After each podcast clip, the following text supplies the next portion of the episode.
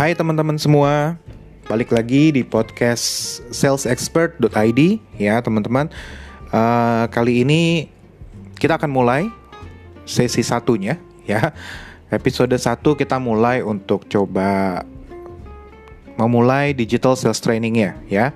Dan di episode ini saya akan namain judulnya dengan tiga bulan pertamanya sales ya. Buat saya secara pengalaman tiga bulan pertama kalau kita gabung di dunia sales, biasanya itu udah kayak neraka. Betul ya teman-teman ya. Kenapa saya bilang uh, tiga bulan pertama nih benar-benar tiga bulan neraka deh buat orang sales ya. Karena satu, sales ini sekalipun dia sudah berpengalaman, dia sudah biasa menjual, tapi sales ini tidak punya product knowledge terhadap produk yang akan mereka jual. Betul ya. Jadi selama tiga bulan itu ini sales blank. Nggak ngerti dia mau ngapain, nggak ngerti dia mau ngejual kayak gimana, produknya seperti apa. Mereka tidak punya kemampuan di sana. Jadi selama tiga bulan itu dia wajib belajar cepat tentang produknya apa sih sebetulnya, gitu kan ya. Untuk uh, produknya ini apa, manfaatnya gimana, kelemahannya apa, kelebihannya apa, mereka harus belajar dulu. Itu poin nomor satu. Kenapa di tiga bulan pertama orang ngerasa berat banget buat jualan ya.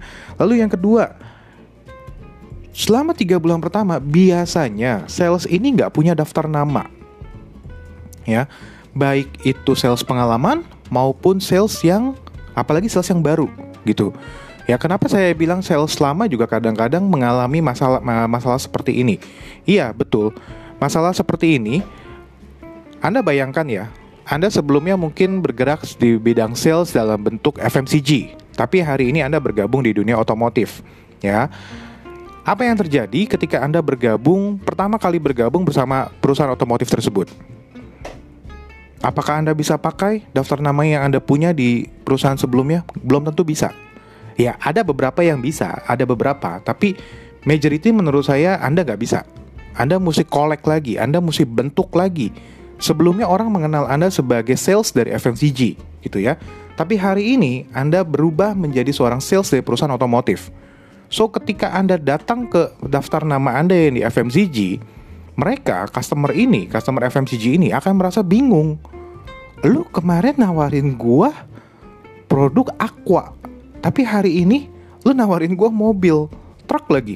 Nah, itu akan menjadi hambatan bagi sales yang pertama kali bergabung. Maka di tiga bulan pertama kalau Anda merasa bahwa aduh ini kayaknya kok susah banget, wajar teman-teman. Karena memang di tiga bulan ini Anda juga harus collect lagi, Anda harus bentuk lagi daftar nama Anda ya. Yang ketiga, di tiga bulan pertama ini juga sama. Anda mungkin banyak teman-teman kita itu nggak ngerti cara jualannya ya. Produknya sudah ada, daftar nama belum punya, terus mau jualan lagi. Nah kan, kalau Anda nggak belajar cara berjualannya, gimana Anda bisa jualan? Nggak bisa. Setiap produk mempunyai karakternya masing-masing. Setiap produk memiliki karakter dari konsumennya masing-masing. Anda nggak bisa pakai satu pendekatan yang sama ketika Anda menjual produk A, kemudian Anda menjual produk B. Nggak bisa. Itu dua cara yang berbeda. Ya, balik lagi kayak, kayak contoh saya yang tadi. Ketika dulu mungkin Anda bergabung di perusahaan satu perusahaan F M C G, Anda menawarkan orang itu cepat. Kok? Nih gue ada barang bagus, ini pas lagi promo, lo mau ambil gak? Lo mau ambil, syukur. Lo gak mau ambil, udah. Mungkin di F M C G Anda bisa melakukan itu. Tapi ketika mungkin Anda bergabung di perusahaan otomotif, itu beda lagi ceritanya. Anda gak bisa langsung ngomong kayak begitu. Anda mesti dengerin dulu, ini orang siapa sih, penghasilannya mungkin berapa sih, keluarga yang mau diangkut berapa sih, gitu kan. Dan orang ini mampu untuk belanja cash atau mesti kredit. Kalau kredit dia mesti uh, D P-nya berapa persen, dia mau pakai tenornya berapa. Jadi memang modelnya berbeda ya. Di tiga bulan pertama balik lagi sales diminta untuk belajar tentang cara berjualan. Jadi wajar kalau teman-teman kita di awal di awal itu ngerasa kok aduh susah banget. It's okay. It's okay teman-teman ya. Hari ini kita bisa berdiri, hari ini kita bisa berjalan, berlari, naik sepeda, bawa mobil, bahkan ngebut di jalanan. Itu semua pakai proses. Betul ya. Nggak ada orang yang begitu lahir langsung bisa bawa mobil, tancap gas seratus kilometer per jam dan selamat. Nggak ada. Mereka memulai dengan step by step. Demikian juga untuk teman-teman kita di lapangan. Izinkan mereka untuk belajar, dan untuk mungkin yang Anda hari ini juga baru aja gabung gitu ya, sebagai seorang sales consultant, Anda lagi cari ilham, saya sangat mendorong Anda untuk belajar. Kepada siapa Anda harus belajar? Orang yang pertama adalah kepada atasan Anda langsung. Itu dulu. Karena dia yang paling mengerti tentang diri Anda. Dia yang paling dekat sama kita. Dia yang bisa ngarahin kita untuk bergerak ke arah mana. Dia yang bisa ngarahin produk apa yang paling mudah untuk dijual oleh kita. Ya, bahasa yang mungkin bisa kena ke orang lain itu seperti apa? Oke? Ya. Yang keempat. Yang keempat, kenapa di tiga bulan pertama ini sales dibilang, "Aduh, kok neraka banget sih kayaknya bla bla bla dan lain sebagainya." Iya, karena yang keempat, sudah tidak ngerti product knowledge, tidak punya daftar nama, tidak ngerti cara jualan, lalu bingung cara follow up. Nah, ini yang paling sering banget saya coba highlight ya dari teman-teman semua gitu ya. Saya sering banget uh, cuma dapat follow up, cuma nanya, "Pak, gimana kemarin? Jadi belanja nggak?" Udah.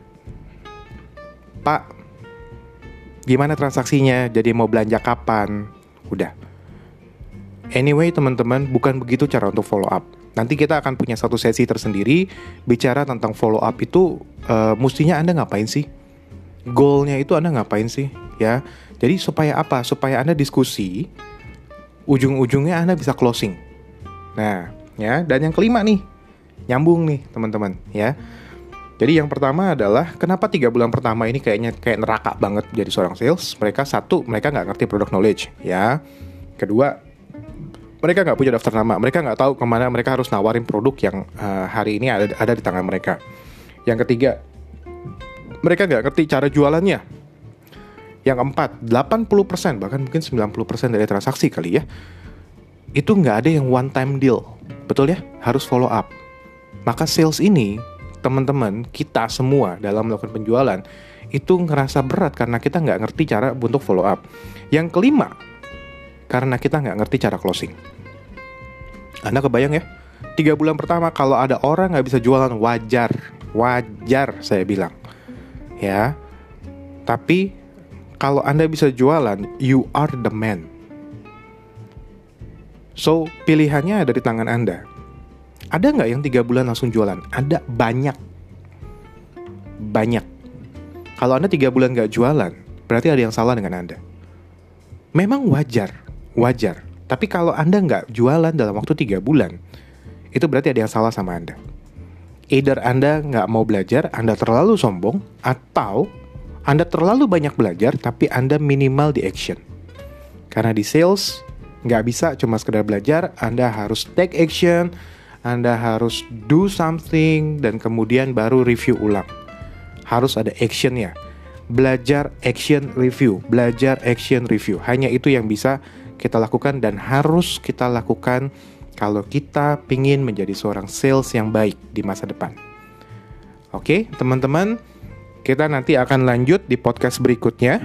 Podcast uh, sesi berikutnya nanti saya akan bahas tentang prospecting, ya. Karena kalau untuk product knowledge, saya pikir lebih baik Anda lebih uh, ngobrol langsung sama tim Anda, ya. Entah itu supervisor, entah itu sales manager Anda, Anda lebih baik ngobrol sama mereka. Diskusi sebetulnya produknya kita tuh apa sih? Ya, produk kita apa? Kelebihannya di mana? Lalu kemudian bagaimana Anda akan menawarkan ke orang lain? Ya. Nah, di sesi podcast berikutnya saya akan bicara lebih detail nantinya tentang masalah prospecting. Kita akan bicara tentang bagaimana Anda bisa menemukan customer idamannya Anda di masa depan. Oke? Sampai ketemu di podcast berikutnya. Bye-bye.